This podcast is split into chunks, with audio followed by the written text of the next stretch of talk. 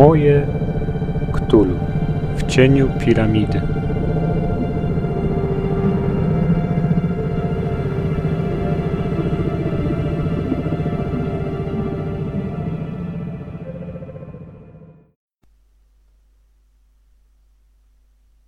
Cześć.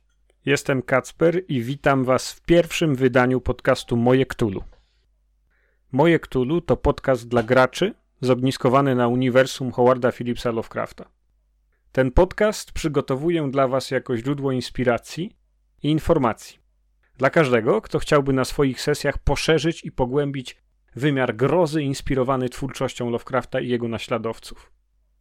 Będę przygotowywał dla Was recenzje, omówienia zasad, fragmenty literackie i wiele innych, mam nadzieję, że ciekawych materiałów.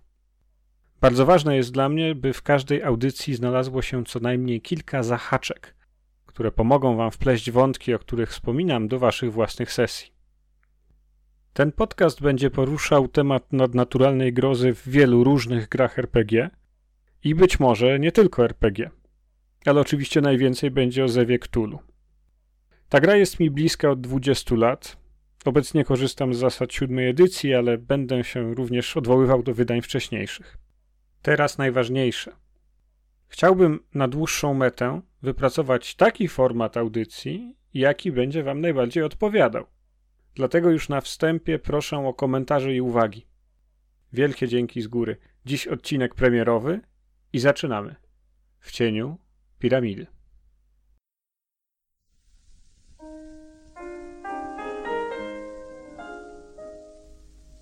Ktulu w Polsce.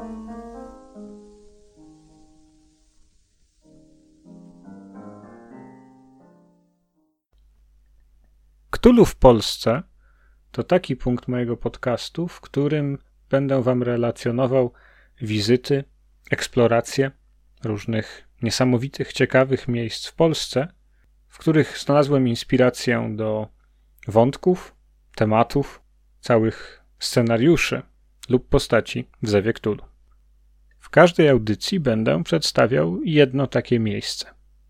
Chciałbym, żeby każde z nich niosło inspiracje i pomysły do wykorzystania nie tylko w jednej epoce albo w jednej grze opartej na mitach Cthulhu, ale w różnych settingach, być może nawet w różnych systemach.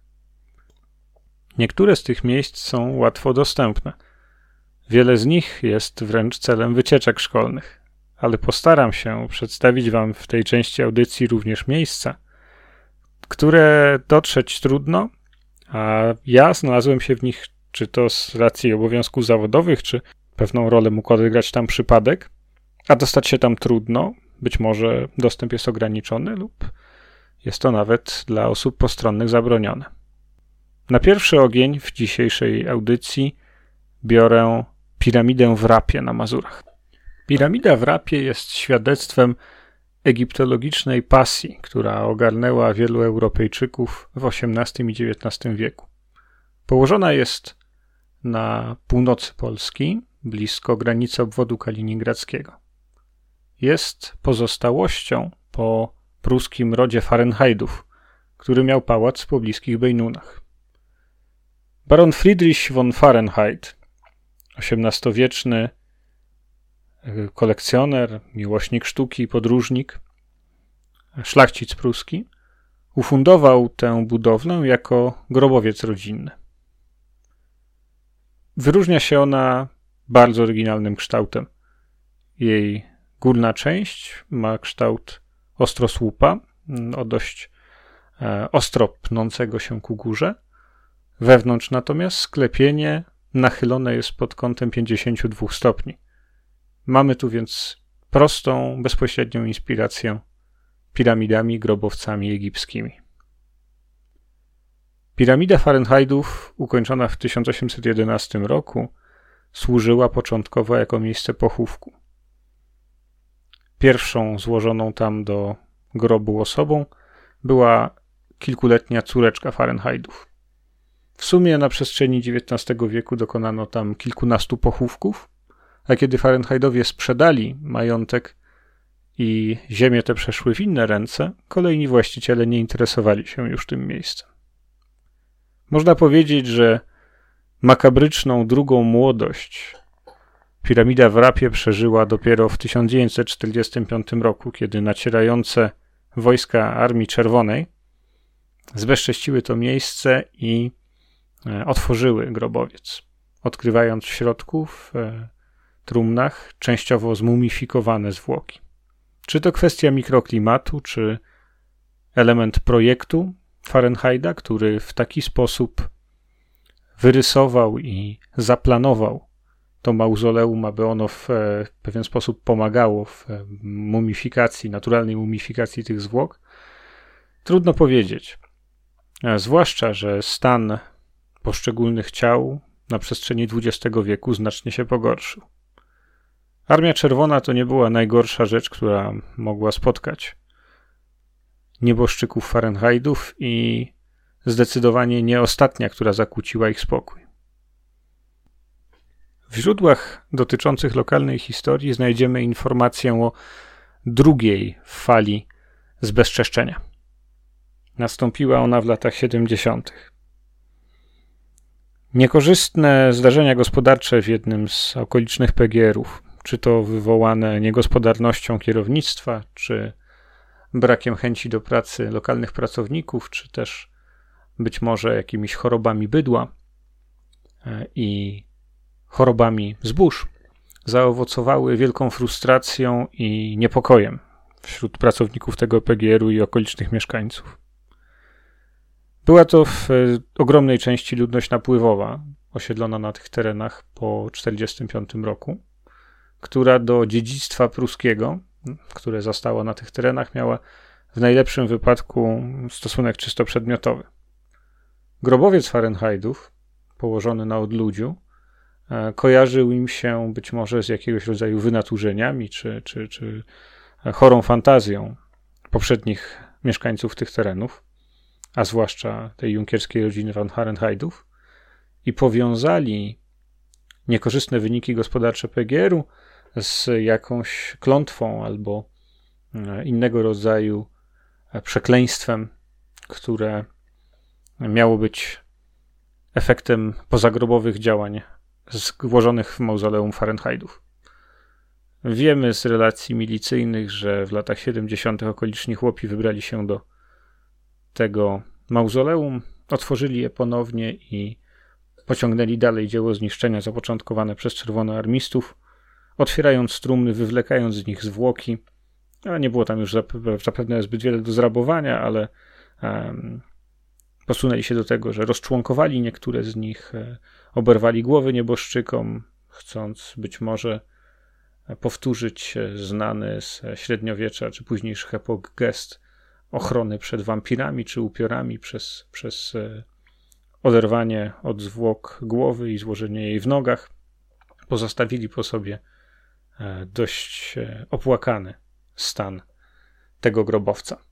W kolejnych latach 80., 90., możemy sobie tylko wyobrazić, że grobowiec von Fahrenheitów był obiektem wycieczek lub kto wie, może nawet jakichś lokalnych młodzieżowych rytuałów inicjacyjnych. Gdyby te ściany mogły mówić, to pewnie opowiedziałyby nie jedno i nie tylko z XVIII czy XIX wieku, ale właśnie z tych czasów najnowszych. I praktycznie do końca XX wieku miejsce pozostawało bez wyraźnego opiekuna, w żaden sposób nie zadbane czy zabezpieczone. Dopiero w 1992 roku piramida w Rapie została wpisana do rejestru zabytków, a dopiero w 2001 e, lokalne władze samorządowe podjęły działania, aby zabezpieczyć ten zabytek przed dalszą dewastacją i zamurowały wszystkie otwory, zarówno drzwi, jak i okienka, przez które można było dostać się do środka. Dziś piramida w Rapie czeka na lepsze czasy. Brakuje chętnego inwestora, który odnowiłby ją i udostępniał turystom, a jej położenie też nie jest specjalnie atrakcyjne z punktu widzenia turystycznych mm, wypraw. Ok, tyle historii i reportażu. A teraz, jak możemy wykorzystać piramidę w rapie w naszych scenariuszach i grach w Zewie Dla najpopularniejszego z okresów lat dwudziestych możemy łatwo wyobrazić sobie, mając na uwadze i pamiętając, że tereny te znajdują się wówczas w Prusach Wschodnich, są więc na terytorium niemieckim, a nie polskim, że grupa badaczy, zwłaszcza tych, którzy zadomowili się już w Europie albo wręcz stąd pochodzą, mogłaby otrzymać od właściciela tego terenu zadanie inwentaryzacji majątku i przy okazji e, zgłębiać tajemnice piramidy w Rapie. Strażnik tajemnic e, wyposaży to miejsce w odpowiednie inskrypcje, być może inne poszlaki, które doprowadzą w e, badaczy w stronę wątków związanych z mitami albo inną tajemnicą. Dobrym pomysłem byłoby wykorzystanie piramidy w Rapie i być może innych grobowców na Mazurach, których e, znaleźć można zmumifikowane zwłoki, a jest taki co najmniej jeden w niedalekiej okolicy, jako osnowę do wątku e, Ghuli, być może jakieś rodziny Ghuli, albo wręcz klanu Ghuli, którzy e, żyją w podziemnych tunelach w danej okolicy. Tutaj można też w bardzo ciekawy sposób, czy inspirując się książką Melchiora Wańkowicza na tropach smętka, czy bardziej e, naukowymi, poważniejszymi źródłami etnograficznymi, odwołać się do historii Mazurów, ludu, który zamieszkiwał te tereny do 1945 roku i dopiero pod wpływem przesiedleń i, i polonizacji tych terenów zaczął tracić swoją tożsamość, ale w zasadzie nikt za nimi specjalnie nie przepadał i i tak samo Niemcy, jak i, jak i Polacy raczej nie starali się kultywować ich e, tożsamości. Okej, okay. Mm, a jeżeli spojrzelibyśmy na to z perspektywy lat 90. XIX wieku, no tutaj w tej klasycznej, tak zwanej e, epoce gazowych latarni w Zewie Cthulhu, możemy wykorzystać innego rodzaju zahaczenie. E, co jeżeli E, jeden z BN-ów, na przykład egiptolog, który bada przyczyny naturalnego balsamowania w piramidzie, tego typu postać, niezależnie czy będzie to Amerykanin, czy będzie to Brytyjczyk, czy będzie to Niemiec, mm, czy będzie to nawet e, narodowości polskiej, chociaż Polski wtedy na mapie nie ma, tego typu specjalista może mm, albo zaginąć w niewyjaśnionych okolicznościach, albo sięgnąć po mm, bohaterów graczy jako źródło informacji, źródło wiedzy eksperckiej czy wręcz do fizycznej pomocy w poradzeniu sobie z lokalnymi tajemnicami. Przekręcając wskazówkę zegara w drugą stronę, możemy spróbować osadzić piramidę w rapie w latach 90. czy w settingu współczesnym ze Cthulhu. Tutaj możemy sobie łatwo wyobrazić, to myślę wdzięczny temat na jednostrze albo na wprowadzenie jakiejś większej kampanii związanej z tajemnicami, z ktulianami polskimi, że bohaterowie graczy to archeolodzy, którzy prowadząc wykopaliska wokół tego zaniedbanego zabytku, odkrywają albo lokalny kult kanibali, całkiem współczesnych i żyjących tutaj, którzy w jakiś sposób wykorzystują tę piramidę jako e, miejsce ogniskujące energię albo miejsce swoich rytuałów. Wyobraźmy sobie kilkanaście ciał wewnątrz mauzoleum, a kiedy zaczynają się wykopaliska, okazuje się, że na całej polanie pochowano ich dziesiątki, setki w różnych epokach historycznych. Z drugiej strony, piramida przecież ma pełnić zadania ochronne. Kto wie, może von Fahrenheit, budując ją, chciał ochronić żyjących lub zmarłych przed wpływem jakichś istot zamieszkujących te tereny. Mazury nie są e, specjalnie bogate w jaskinie, ale być może w jakichś podziemnych jeziorach albo e, w jaskiniach na bagnach można tam znaleźć lojgory. I rodzina von Fahrenheitów, e, która musiała mierzyć się z e, potężnymi mocami psychicznymi tych lojgorów, chciała przynajmniej po śmierci zapewnić sobie spokój przez wzniesienie takiego oryginalnego grobowca. Tyle jeśli chodzi o settingi kanoniczne.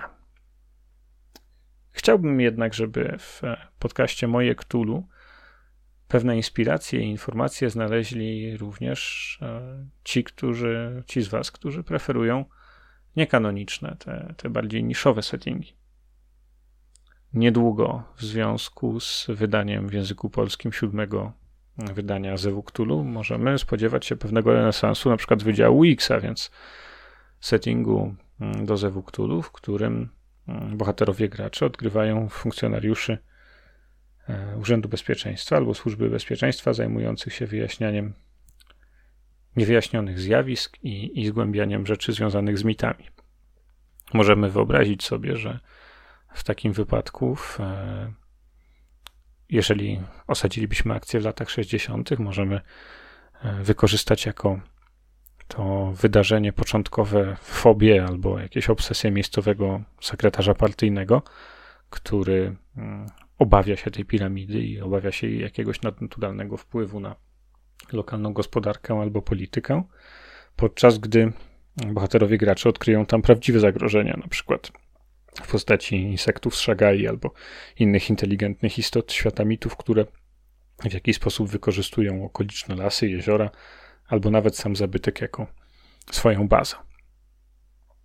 Najciekawszym jednak moim zdaniem wątkiem, który można wysnuć z piramidy w rapie, byłaby przygoda opracowana z myślą o settingu Delta Green. Czy pamiętacie film z Kolimowskiego Essential Killing? Ten wielokrotnie nagradzany obraz opowiadał w zasadzie bez słów historię uciekiniera z transportu, z tajnego transportu CIA przewożącego jakiegoś podejrzanego o terroryzm bliskowschodniego czy, czy, czy środkowoazjatyckiego biedaka, który właśnie z lotniska w Szymanach przewożony był do tajnej bazy CIA w szkole wywiadu w Kiejkutach, aby tam być poddawany torturom. Temat e, szeroko znany z mediów, a film z Kolimowskiego był po prostu jego jednym artystycznym ujęciem. E, wydaje mi się, że fantastycznym sposobem na wykorzystanie piramidy w rapie byłoby właśnie mm, przydzielenie normalnie grającym w kampanii w Delta Green w Ameryce Północnej w USA e, graczom zadania wyśledzenia jakiegoś takiego uciekiniera rodem z filmu Skolimowskiego, który albo mm, schronił się gdzieś w okolicznych lasach i wtedy e, piramida w rapie może być po prostu pewnego rodzaju niespodzianką, takim easter eggiem dla, e, dla graczy, albo wręcz wszedł do piramidy i nigdy z niej nie wyszedł. Pamiętajcie, że Delta Green zajmuje się sprawami, w których trzeba ukryć prawdę, kiedy już ją znajdziemy, a nie wyłącznie odkrywaniem jej i upowszechnianiem. Zręczny strażnik na pewno wywiedzie z piramidy w rapie mnóstwo różnych inspiracji. Mam nadzieję, że tych kilka, które przygotowałem dla Was, będą pomocne i przyczynią się do dobrej zabawy na sesjach w Zewiektu.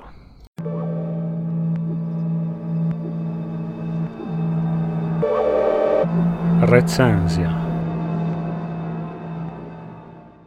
Nareszcie. Gwiazdy są bliskie idealnego układu. Wkrótce plan Nyarlathotepa zostanie zrealizowany i świat nieodwracalnie się zmieni. Ale do tej chwili upłynie jeszcze trochę czasu. Natrętni badacze tajemnic wiedzą dużo, tylko czy uda im się przeżyć na tyle długo, by zrozumieć wiedzę, którą posiedli? Jeśli jest jedna kampania do Zewu Cthulhu, którą można nazwać arcykampanią, kampanią nad kampaniami, to są to właśnie maski Nyarlathotepa. No, nie trzeba tutaj powoływać się na recenzje z internetu. Nagroda Origins przyznana tej kampanii w 1996 roku potwierdza tylko jej znakomitą reputację. Mieliśmy szczęście, że w koniec lat 90. kampanię tę również zdecydowało się wydać w języku polskim wydawnictwo MAG. Dzisiaj, kiedy siadam do recenzowania nowego angielskiego wydania Masek Nyarlathotepa, które dosłownie kilka dni temu ukazały się w formie PDF-owej. Na stole towarzyszy mi właśnie polska wersja czwartego wydania tej arcykampanii. Co przesądza o jej sławie? Myślę, że to trzy elementy. Po pierwsze, epicki rozmach, po drugie, bogaty wymiar mityczny, po trzecie, palpowe elementy, które już wtedy, kiedy ta kampania była pisana po raz pierwszy w latach 80., e, zapowiadały pewien nowy smak ze Wuktulu, z którym dziś możemy zapoznać się bardzo dobrze za pośrednictwem podręczników do settingu Pulp Cthulhu. Epicki rozmach tej kampanii jest jej znakiem rozpoznawczym. Postaram się nie spoilować tutaj specjalnie dużo, na tyle na ile to możliwe, ale chyba wszyscy, którzy interesują się dostępnymi na rynku kampaniami do Zewu Cthulhu wiedzą, że Maski Nyarlathotepa to kampania rozgrywająca się na czterech kontynentach. Ameryka, Europa, Afryka, Australia, a pięciu e, i Azja. Jeśli ktoś lubi dużo podróżować, jeżeli ktoś lubi umieszczać przygody swojego bohatera albo jako strażnik tajemnic e, przedstawiać przygody drużyny na tle egzotycznych miejsc, odmiennych kultur, w ciekawych, obcych, odległych dekoracjach, to maski Nyarlathotepa są jak dla niego stworzone. Jeśli chodzi o wymiar mityczny, to ta kampania ma fantastyczną cechę. W maskach Nyarlathotepa głównym zdłym jest e, właśnie to mroczne bóstwo. To o tyle trafiony wybór, że Nyarlathotep, jak e, zapewne wiecie, występuje w bardzo wielu różnych aspektach. Różni jego awatarowie, różne jego wcielenia, e, czczone są w różnych częściach globu i nie jest to tylko różna interpretacja oblicza tego bóstwa, jego esencji z perspektywy różnych kultur czy różnych e, religii, lecz także po prostu taka wieloraka, zmienna natura tego bóstwa, które lubuje się w zmianach, wcieleniach. Mamy w dostępnych suplementach do Zewu podane no naprawdę czasami niesamowite pomysły na to, w jaki sposób Nyarlathotep może przewijać się w kampanii. W przygodzie Stepujący Nieboszczyk z głównego podręcznika piątej edycji Nyarlathotep wciela się w Louisa Armstronga, aby podarować jednemu z bohaterów zaklętą trąbkę. Nyarlathotep nie jedno ma imię i nie jedno ma oblicze, a maski Nyarlathotepa w tej kampanii również e, bohaterowie mają szansę poznać różne jego wcielenia i e, zakosztować e, zagrożeń, zakosztować grozy, którą te różne wcielenia ze sobą niosą. Ok, i jeszcze dwa słowa o tym wymiarze palpowym, o tych palpowych elementach.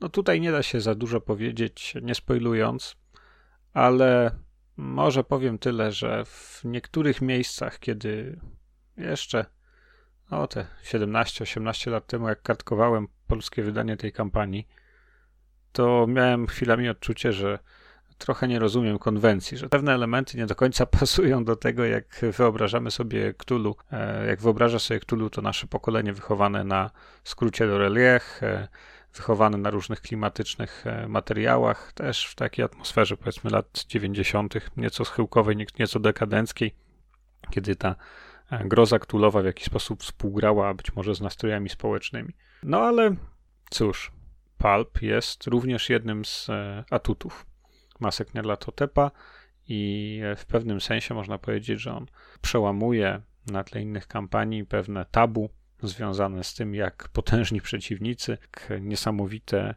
wynalazki rodem z komiksów e, mogą jednak znaleźć swoje miejsce na scenie ktulowej. Maski Nyarlathotepa to jest kampania bardzo trudna do prowadzenia, nie tylko dlatego, że w zasadzie grając raz w tygodniu można byłoby poświęcić na nią mniej więcej cały rok, lecz również dlatego, że ona właśnie tym swoim epickim rozmachem zakreśla ogromny obszar globu. Rzeczy w tej kampanii dzieją się w różnych miejscach naszej planety, różne scenariusze, różne epizody wymagają czasami researchu, czasami głębszego namysłu, Każde z tych miejsc jest inne. Różne kulty Nyarlathotepa w różnych rejonach świata kierują się e, różnymi systemami wartości, funkcjonują w różnych rodzimych kulturach. No i to też trzeba wziąć pod uwagę. Nie jest to przypadek, że chyba najobszerniejszy w ogóle ze wszystkich suplementów do Zewu Cthulhu, który kiedykolwiek się ukazał, Masks of Nyarlathotep Companion, to jest ponad 700 stron. E, wreszcie doczekał się książkowego wydania w ubiegłym roku nakładem Chaosium. To jest w zasadzie poradnik dla strażnika tajemnic, jak prowadzić maski Nyarlathotepa. Czyli to jest wszystko to, co fandom dopisał, stworzył jako glosy, jako komentarz, jako e, poradnik czy almanach dla strażników, którzy chcą prowadzić maski Nyarlathotepa na dobrym poziomie, którzy chcą zadbać o odpowiednią oprawę etnograficzną, chcą, chcą wzbogacić swoją wiedzę, jeśli chodzi o to, jak ta epoka wyglądała w różnych stronach świata, gdzie maski się dzieją, chcą się po prostu rzetelnie dobrze przygotować. Czyli mamy w starych wydaniach e, około 200, w nowym wydaniu ponad 600 stron podręcznika głównego i ponad 700 stron dodatku. No, samo przeczytanie tego zajmie sporo czasu, ale to również e, jest świadectwem tego, jaka jest pozycja, jaki jest status masek Nyarlathotepa w gronie fanów Zewu i jak e, ogromna jest treściowo ta arcykampania. Teraz, kiedy wychodzi nowe wydanie angielskie, mamy również e, inne dodatki. Nie będę tutaj się rozwodził nad rekwizytami produkowanymi przez dobrze znane przedsiębiorstwo, które zajmuje się dostarczaniem rekwizytów do Zewu Cthulhu. To będzie tematem jednego z e, innych podcastów zaplanowanych na przyszłość. No ale tutaj mamy też i w, na blogu znajdziecie linka do firmy, która oferuje Wam gotowy system do zarządzania dźwiękiem na sesjach Masek Nyarlathotepa, włącznie z pełną biblioteką dźwięków i różnych utworów muzycznych tła i różnych nagrań atmosferycznych czy, czy, czy nagrań dźwięków otoczenia, które można puszczać na sesji, no i oczywiście wszelkiego rodzaju takich wstawek bardziej dynamicznych, e, włącznie z pełnym softwarem do zarządzania tym i przygotowany pakiet do każdego mm, scenariusza w ramach kampanii. Czyli no widzicie tutaj sława tej kampanii kusi również e, producentów tego typu atrakcji, tego typu e, software'owych gadżetów. Jakie jest nowe wydanie Masek Nyarlathotepa? No przede wszystkim trzeba powiedzieć, że jest ogromne. To jest podręcznik, który na razie ukazał się w PDF-ie, niedługo ma ukazać się również drukiem, ale poza podręcznikiem mamy tutaj całe mnóstwo dodatków. Ja muszę sam przyznać, że przygotowując się do tej recenzji nie byłem w stanie przebrnąć przez wszystko, co przygotowało Chaosium, ale poza główną częścią, główną książką liczącą e, nomen omen 666 stron, Mamy tutaj książeczkę dla Strażnika Tajemnic. Mamy osobny plik z portretami NPC-ów. Mamy e, przygotowaną całą bibliotekę postaci bohaterów graczy, e, postaci do wykorzystania przez graczy, włącznie z rozbudowanymi opisami ich e, historii bohatera. Mamy zupełnie osobny, zaprojektowany specjalnie na potrzeby masek Nyarlathotepa ekran Strażnika Tajemnic. No i jeszcze mamy sporą bibliotekę handoutów. Tu mówimy tylko o tych notatkach papierowych, bo jak już wspomniałem, e, są aftermarketowe rozwiązania, nawet idące dalej w tych rekwizytach. Temat na zupełnie osobny podcast, czyli jest tutaj wielkie bogactwo. Nowe wydanie jest ogromne, nie tylko jeśli chodzi o objętość, nie tylko jeśli chodzi o ilość zawartej treści, no ale również jeśli chodzi o cenę. Wydanie PDF-owe kosztuje 59 dolarów, no w zasadzie 60 do, dolarów. Jeżeli kupuje się przez chaosium.com, no to jest jeszcze zniżka na mm, zakup wydania e, papierowego. Wydanie papierowe w tej chwili, na tyle na ile wiadomo, będzie kosztowało coś w granicach 130 dolarów, czyli no mówimy tutaj już o w zasadzie najdroższych e, rejonach cenowych dla dodatków do RPG. W ofercie Chaosium to konkurować z tym mogą tylko podręczniki główne i Horror w Orient Expressie. Najbardziej luksusowa, najbardziej rozbudowana kampania w historii gier fabularnych. Bogactwo to oczywiście nie tylko objętość, bo to, że to jest 666 stron podręcznika głównego, to jeszcze nie przesądza o tym, że to jest rzeczywiście produkt, za którym się obejrzymy. Maskinia dla Totepa cechuje, no i jedni powiedzą, że są one dotknięte pewnego rodzaju chorobą współczesnych dodatków do RPG, czyli są one graficznie wręcz ociekające staranną kreacją graficzną, specjalnie zaprojektowanymi rysunkami, e, również jeśli chodzi o skład, typografię, no to jest to bardzo dopracowane. Takie są oczekiwania obecnego rynku RPG w porównaniu ze starymi wydaniami, które były zawsze czarno-białe i wydawane w taki typowy dla starego Chaosium sposób, z czarno-białymi rysunkami, no to nie ma tutaj absolutnie żadnego porównania. Oprawa graficzna jest powalająca. Bo jaka miałaby być, jeżeli mamy do czynienia z arcykampanią i to wydaną teraz ponownie w zasadzie do wykorzystania w dwóch systemach. Tak, to nie jest pomyłka, Maski dla Hotepa, klasyczna kampania do Zewu Cthulhu w latach dwudziestych, tym razem została w jednym wydaniu, w jednym grzbiecie przetransferowana, przepisana po to, żeby można było przy pomocy tego samego podręcznika rozgrywać ją w mm, Cthulhu Pulp, to znaczy w tym nowym settingu w latach 30., w settingu większej akcji, większej dynamiki, w settingu, w którym się do istot ze świata mitów Cthulhu strzela, wysadza je dynamitem, goni się samochodami, e, samolotami. To jest zupełnie inny świat, zupełnie inny klimat w zasadzie dla polskiego fandomu to, to nieco obcy. W przyszłym e, odcinku podcastu Machinacje Migo, który ukaże się za dwa tygodnie, będę szerzej nieco o tym mówił na kanwie kampanii Time to Harvest, którą będę wtedy recenzował. Na razie, jeśli chodzi o Pulp w maskach Nyarlathotepa, no to można powiedzieć nareszcie, ta kampania zawsze miała w sobie element palpowy. Ona już, e, można powiedzieć, w niektórych elementach, w niektórych swoich miejscach po prostu była kampanią palpową, która idealnie nadawała się do takiej bardziej dynamicznej, mniej mrocznej, mniej tajemniczej, mniej przy świeczkach, a, a bardziej przy świetle reflektorów lotniczych rozgrywanej akcji z bójkami, z różnego rodzaju dynamicznymi scenami, e, również z udziałem istot ze świata mitów. Ktoś powie, no i super, no i bardzo dobrze, szczerze do tego podeszli, e, a praca wymagana do tego, żeby przygotować tę kampanię do rozgrywania na dwóch różnych systemach i w dwóch różnych settingach jest widoczna w podręczniku. Ona jest e, bardzo wyraźna i należy pochylić czoło przed, przed e, starannością autorów tego wydania. Teraz tak, jakie są najważniejsze różnice pomiędzy starą kampanią a nową? No, wspomniałem już o szacie graficznej, która różni się bardzo między tym, do czego byliśmy kiedyś przyzwyczajeni, no a dzisiejszymi wymaganiami rynku RPGowego. Jest jeszcze jeden dodatkowy element, jest dodatkowy scenariusz napisany specjalnie do tego nowego wydania. Jest to preludium do całej kampanii, bardzo potrzebne, bo wprowadzające niektóre ważne postacie, uwiarygadniające motywację bohaterów później w pierwszym scenariuszu, tym e, amerykańskim. E, ten dodatkowy scenariusz to preludium rozgrywające się w dużej części w Andach, w górach południowego Peru. Nie będę zdradzał więcej, żeby nie spoilować. Powiem tyle, że wydaje mi się, że autorzy wykonali tutaj naprawdę dobrą robotę.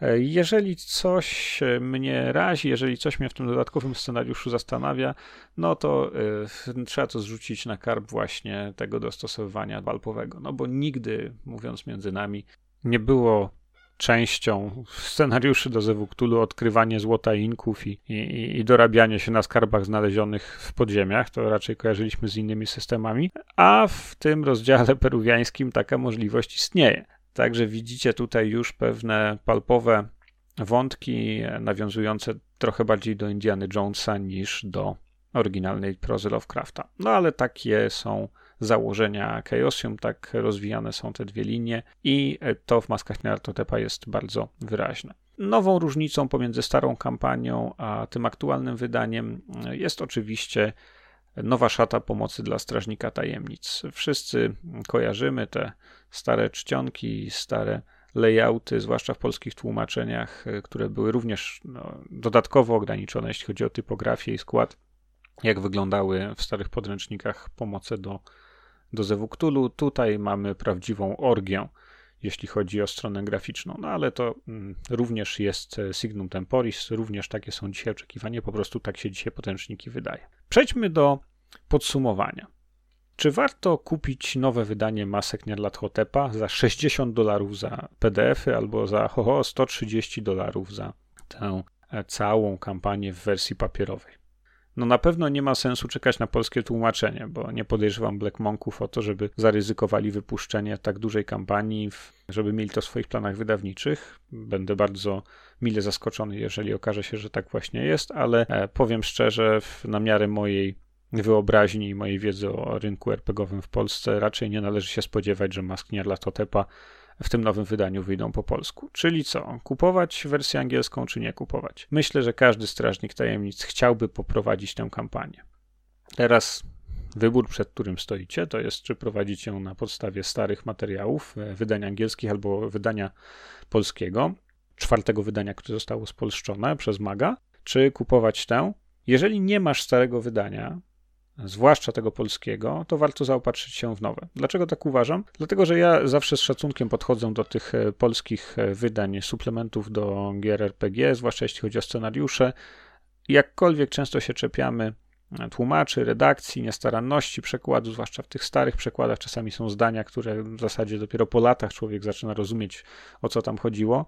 No, pomimo tego ja uważam, że ponieważ językowy świat wyobraźni, który składa się z leksyki, składa się z pewnej e, charakterystycznej składni polskiego, stylistyki, potrzebuje, żeby był dobrze rozegrany, wsparcia w scenariuszu przełożonym na język polski.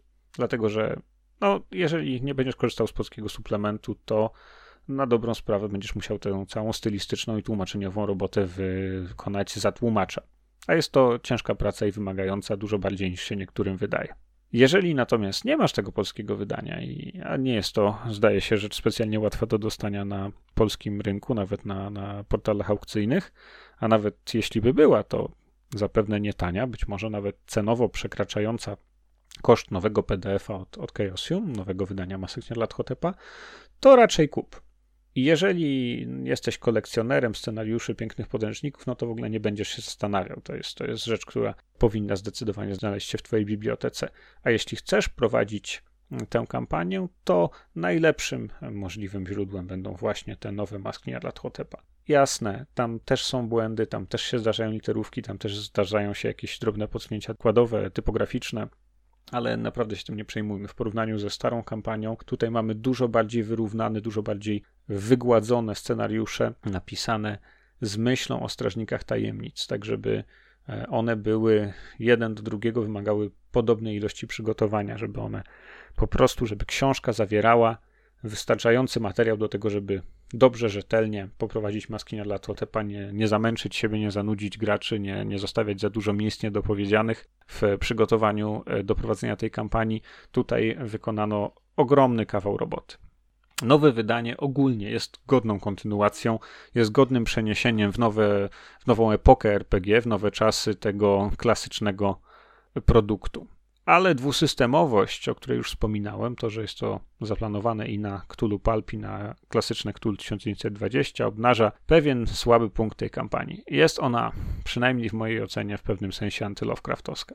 Jej epicki wymiar ten e, fakt, że można tutaj podróżować po całym świecie, wysoka śmiertelność graczy, no też znak rozpoznawczy dużych kampanii do Cthulhu. E, no i przede wszystkim te elementy palpowe, o których już e, trochę wspominałem i więcej naprawdę trudno powiedzieć bez spoilowania, sprawiają, że z tym kameralnym horrorem, z indywidualnym balansowaniem na granicy szaleństwa, które jest ważną częścią prozy samotnika z Providence, no to maski Nyarlathotepa nie mają zbyt wiele wspólnego. I tutaj naprawdę, czego byśmy nie robili, jakbyśmy się nie starali, trudno będzie stworzyć taki klimat, e, jaki znajdujemy w, w, w oryginalnych opowiadaniach Lovecrafta.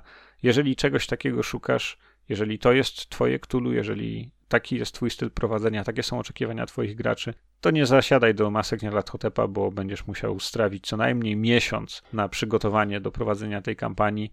Jeśli chcesz to zrobić naprawdę porządnie, rzetelnie i nie zajmujesz się tym full time 8 godzin dziennie, to, to miesiąc jest potrzebny, żeby tutaj w ogóle coś zacząć. A no, przy, będą takie momenty, w których możesz odczuwać niesmak, w których e, no po prostu to nie będzie to, czego szukasz. Całościowa ocena jeżeli mógłbym posłużyć się skalą szkolną, to byłoby to na pewno 4.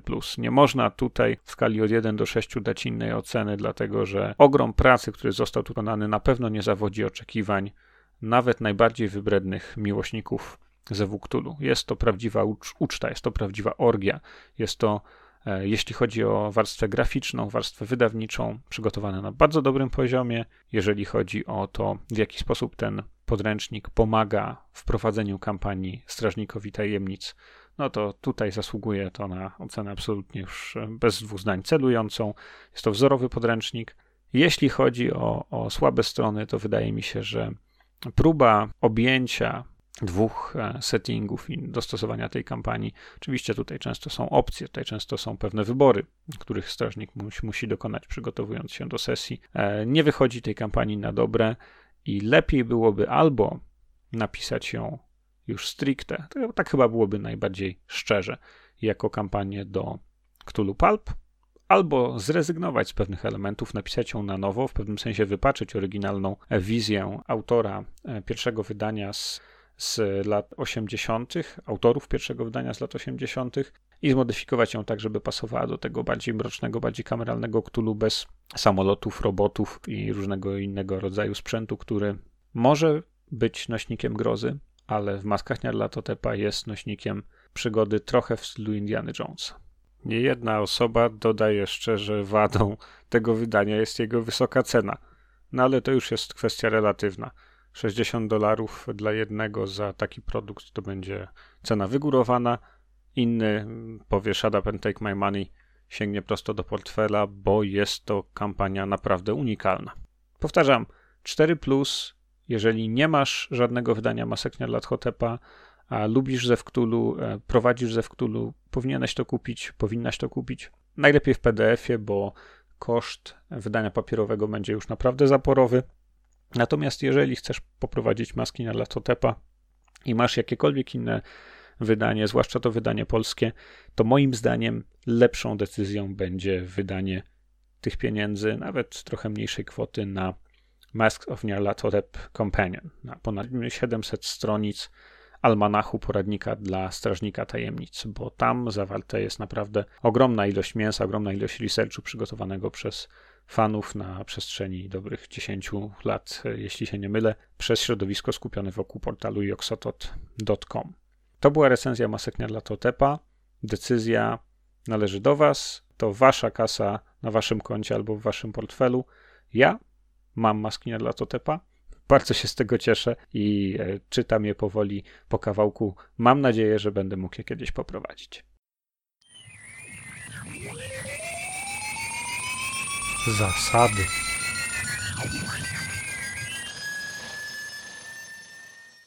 Jakie inne zaklęcie mógłbym wziąć na warsztat, mówiąc o piramidach i życiu pozagrobowym, niż wskrzeszenie? Wskrzeszenie to zaklęcie, które przewija się we wszystkich wydaniach Zewu Cthulhu. Od najstarszych historycznych grimoirów, aż po ostateczną czy obowiązującą wykładnię magii mitów Cthulhu, czyli The Grand Grimoire of Cthulhu Mythos Magic pod redakcją Mike'a Masona, z której będę korzystał w tym podcaście, ilekroć w części poświęconej zasadom lub w innych częściach moich audycji będę chciał opowiedzieć o określonych czarach. W tradycyjnej nomenklaturze wskrzeszenie należy do tak zwanej Wielkiej Księgi Magii. Oznacza to, że jest to czar zaczerpnięty bezpośrednio z prozy Lovecraftowskiej albo z twórczości jego naśladowców. W tym przypadku mamy do czynienia z czarem pochodzącym z mikropowieści Lovecrafta Przypadek Charlesa Dextera Warda. Jest to dzieło kanoniczne, jeżeli go nie znacie, to jak najszybciej należy nadrobić te zaległości, dostępne w co najmniej dwóch polskich przekładach, a także łatwe do znalezienia w wersji oryginalnej. Czar Wskrzeszenie jest w Zewie Cthulhu oczywiście czymś zupełnie innym niż w systemach high fantasy, high adventure, takich jak Dungeons and Dragons. No ale jest też nieco inny niż e, typowe czary nekromantyczne światów fantazy albo, albo światów pogranicza fantasy i science fiction. Mamy tutaj do czynienia z rytuałem, który w swojej ironicznej, groteskowej próbie zaprzeczenia temu, co nieuchronne, czyli śmierci, umieraniu na poziomie duchowym, na poziomie komórkowym, biologicznym, proponuje nam podejście dość ciekawe, bo nawiązujące do alchemii. Co to oznacza? To porównanie odnosi się do samego sposobu przygotowania zwłok do wskrzeszenia. Nie wiem, którzy z Was e, oglądali film Lecha Majewskiego Ogród Rozkoszy Ziemskich, ale w tym filmie jest scena, w której główny bohater mm, stara się opisać biologiczne życie swojej partnerki przez pryzmat różnych pierwiastków, z których składa się ludzkie ciało.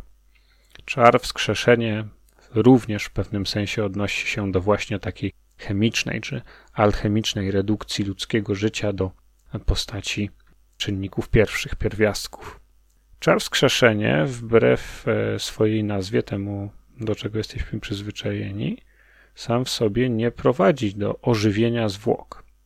No, ożywianie zwłok, wszystkiego rodzaju zombie, to jest zupełnie odrębny temat i na pewno poświęcimy mu uwagę w tym podcaście, w przyszłych odcinkach, ale wskrzeszenie jest e, raczej sposobem na to, aby przetransformować martwe zwłoki do nowej formy. Wskutek rzucenia tego czaru ciało, I ważne, żeby to było ciało kompletne, dlatego że od tego zależy późniejszy bieg przywracania życia, zostaje zredukowane do postaci soli, do postaci esencji, a więc do postaci stałej, takiego szaro-niebieskiego proszku. Kiedy już wskutek transformacji osiągniemy tę docelową formę, to następnie recytacja inkantacji tego zaklęcia na wspak doprowadzi do przywrócenia nieboszczyka, który został uprzednio zmieniony do postaci tych soli, znowu do żywych. I przy pomocy tego zaklęcia recytowanego właśnie w tę i z powrotem można dowolnie długo, tak długo, jak długo dysponujemy kompletem tych e, soli, przywracać do życia i, i znowu redukować do postaci soli danego delikwenta. Jak to wygląda z perspektywy mechanicznej? W siódmej edycji zaklęcie kosztuje 3 punkty magii, czarnoksiężnik traci K10 punktów poczytalności. Gorzej w przypadku tego, którego czar dotyczy. Nieboszczyk, jeżeli zostanie przywrócony do życia przy pomocy tego zaklęcia, traci K20 punktów poczytalności. No, zwróćmy uwagę, czym to się różni od e, wskrzeszenia w e, Dungeons and Dragons albo w innych settingach fantastycznych. Mało kto zaryzykowałby, biorąc pod uwagę, no, po pierwsze, konieczność zebrania e, całości ciała w celu transformacji w te sole, a także koszt na płaszczyźnie poczytalności dla osoby, na której ten rytuał jest przeprowadzany. Mało kto zaryzykowałby zastosowanie tego na innym bohaterze gracza albo na przyjacielu. Na pewno nie jest to jakaś beztroska forma uzdrowienia czy, czy, czy odwrócenia obrażeń, które mm, ktoś odniósł. Tutaj jednak stawka K20 punktów poczytalności w przypadku przywracanego do życia nieboszczyka jest na tyle duża, że potrafi totalnie zniszczyć psychikę, wpędzić w długotrwały, w zasadzie nieodwracalny z punktu widzenia mm, fabuły danej kampanii obłęd tę postać. Ale można byłoby wyobrazić sobie wiele zastosowań tego zaklęcia wtedy, kiedy trzeba uzyskać jakieś informacje, co jest bardzo ważne. Tutaj nie musimy dysponować świeżym ciałem. Na dobrą sprawę można byłoby zastosować zaklęcie wskrzeszenia wobec mumii znalezionej w sarkofagu w e, egipskiej piramidzie albo zmumifikowanych zwłok wydobytych gdzieś z bagna albo, albo odmrożonych z bryły lodu na, na, na Antarktydzie czy gdzieś e, w północnej Arktyce tak długo, jak długo dysponujemy całością materii, mm, całością zwłok, tak długo to zaklęcie będzie skuteczne. A jak już wspomniałem, odwrotne mm, po raz kolejny wyrecytowanie tego zaklęcia, jego inkantacji przywraca z powrotem danego delikwenta do postaci proszku i również kosztuje 3 punkty magii oraz 10 punktów poczytalności. Jako, że jest to proces wcale nieprzyjemny i niekoniecznie wykonywany w przyjaznym zamiarze, e, projektanci gry przewidzieli możliwość ochrony przed tym zaklęciem, a więc, e, aby prawidłowo je przeprowadzić, aby uzyskać planowany efekt, ten czarnoksiężnik, który się nim posługuje, musi pokonać w rzucie porównawczym na moc osobę, którą ma zamiar wskrzesić. Jeżeli czarnoksiężnik wygrywa, udaje się przywrócić go z powrotem do postaci soli. Jeżeli zaś wygra osoba, która była wskrzeszona i ma być w zamiarze czarnoksiężnika ponownie sprowadzona do postaci soli, to jest on w stanie zapobiec, przeszkodzić w dokonaniu tego bluźnierczego rytuału. Jak już wspomniałem, wskrzeszenie jest czarem kanonicznym, jest czarem Wielkiej Księgi Zaklęć, czarem, który wyobrażał sobie Lovecraft pisząc przypadek Charlesa Dextera Warda. W związku z tym warto przewidzieć, projektując swoje kampanie, jakieś okoliczności albo do spotkania z efektami tego zaklęcia, albo do wykorzystania go wręcz przez bohaterów graczy. A moim zdaniem najciekawszym sposobem wprowadzenia wskrzeszenia do kampanii, którą prowadzisz, byłoby zaznajomienia z tym czarem jednego z bohaterów graczy, który może przeczytać o nim w jakimś zakazanym tomie, albo być może być e, obdarzony zdolnością realizacji tego zaklęcia przez jakąś istotę, z którą nawiąże kontakt. E, w tej samej przygodzie lub kilka scenariuszy później Jeżeli odnajdzie on charakterystyczne szaro-niebieskie pyły, które znamionują, że jest to e, sól esencjonalna służąca do przywrócenia kogoś do życia, może z jednej strony odczuwać pokusę, wypróbowanie swojej mocy, oczywiście kosztem poczytalności, co, co, co wspaniale mm, można rozegrać e, fabularnie, tę pokusę sprawdzenia nadnaturalnych zdolności mm, niedawno nabytych. Z drugiej strony może obawiać się, kogo w zasadzie może przywrócić do życia. Być może będzie to jakiś potężny kultysta, może będzie to jakiś inny czarnoksiężnik, z którym wygranie tego pojedynku mocy, by znów wpędzić go w odmęty Szeolu, nie będzie takie proste. Być może będzie to jakiś bardzo niebezpieczny bohater niezależny, niebezpieczny, a kto wie, może niezbędny do tego, aby poradzić sobie z aktualnymi wyzwaniami. Moja osobista rada na podstawie prowadzonych kampanii w Zewiektulu brzmi, jeśli chodzi o tego typu czary, następująco. E, sięgajmy po nie, pokazujmy je graczom, pozwólmy z nich korzystać w kluczowych, e, dramatycznych momentach kampanii, ale niech zawsze to będzie osnute pewną mgłą tajemnicy. Niech to się nie dzieje w pełnym świetle, przy wszystkich świadkach. Niech e, tego typu wydarzenia w kampanii, które bardzo mocno zapadają w pamięć graczom, którzy, którzy zaczynają używać tej magii, niech one będą widoczne, można powiedzieć, pod pewnym kątem, przez, przez filtr. Nie obnażajmy tej magii, zwłaszcza takich potężnych zaklęć jak to, e, do postaci, w której gracze będą traktowali to jako coś powszedniego. I niech zawsze będzie to związane z ryzykiem, ze stawką poczytalności, ze stawką również moralną, etyczną. Wtedy wykorzystanie tych zaklęć będzie fabularnie najpełniejsze i da Wam najwięcej satysfakcji.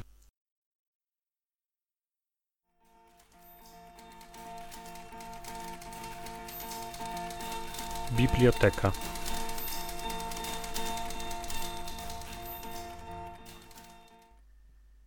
Juliusz Słowacki Rozmowa z piramidami Piramidy.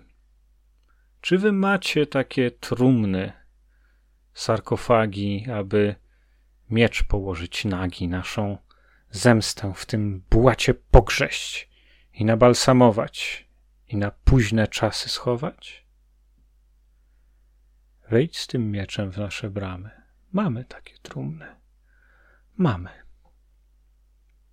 Piramidy. Czy wy macie takie trumny, grobowniki, aby nasze męczenniki w balsamowej złożyć szacie? tak by każdy na dzień chwały wrócił w kraj, choć trupem cały? Daj tu ludzi tych bez plamy, mamy takie trumny. Mamy. Piramidy, czy wy macie takie trumny i łzawice, by łzy nasze i tęsknice po ojczystych pól utracie zlać tam razem i ostatek czary dolać łzami matek? Wejdź tu. Pochyl blade lice, mamy na te łzy łzawice.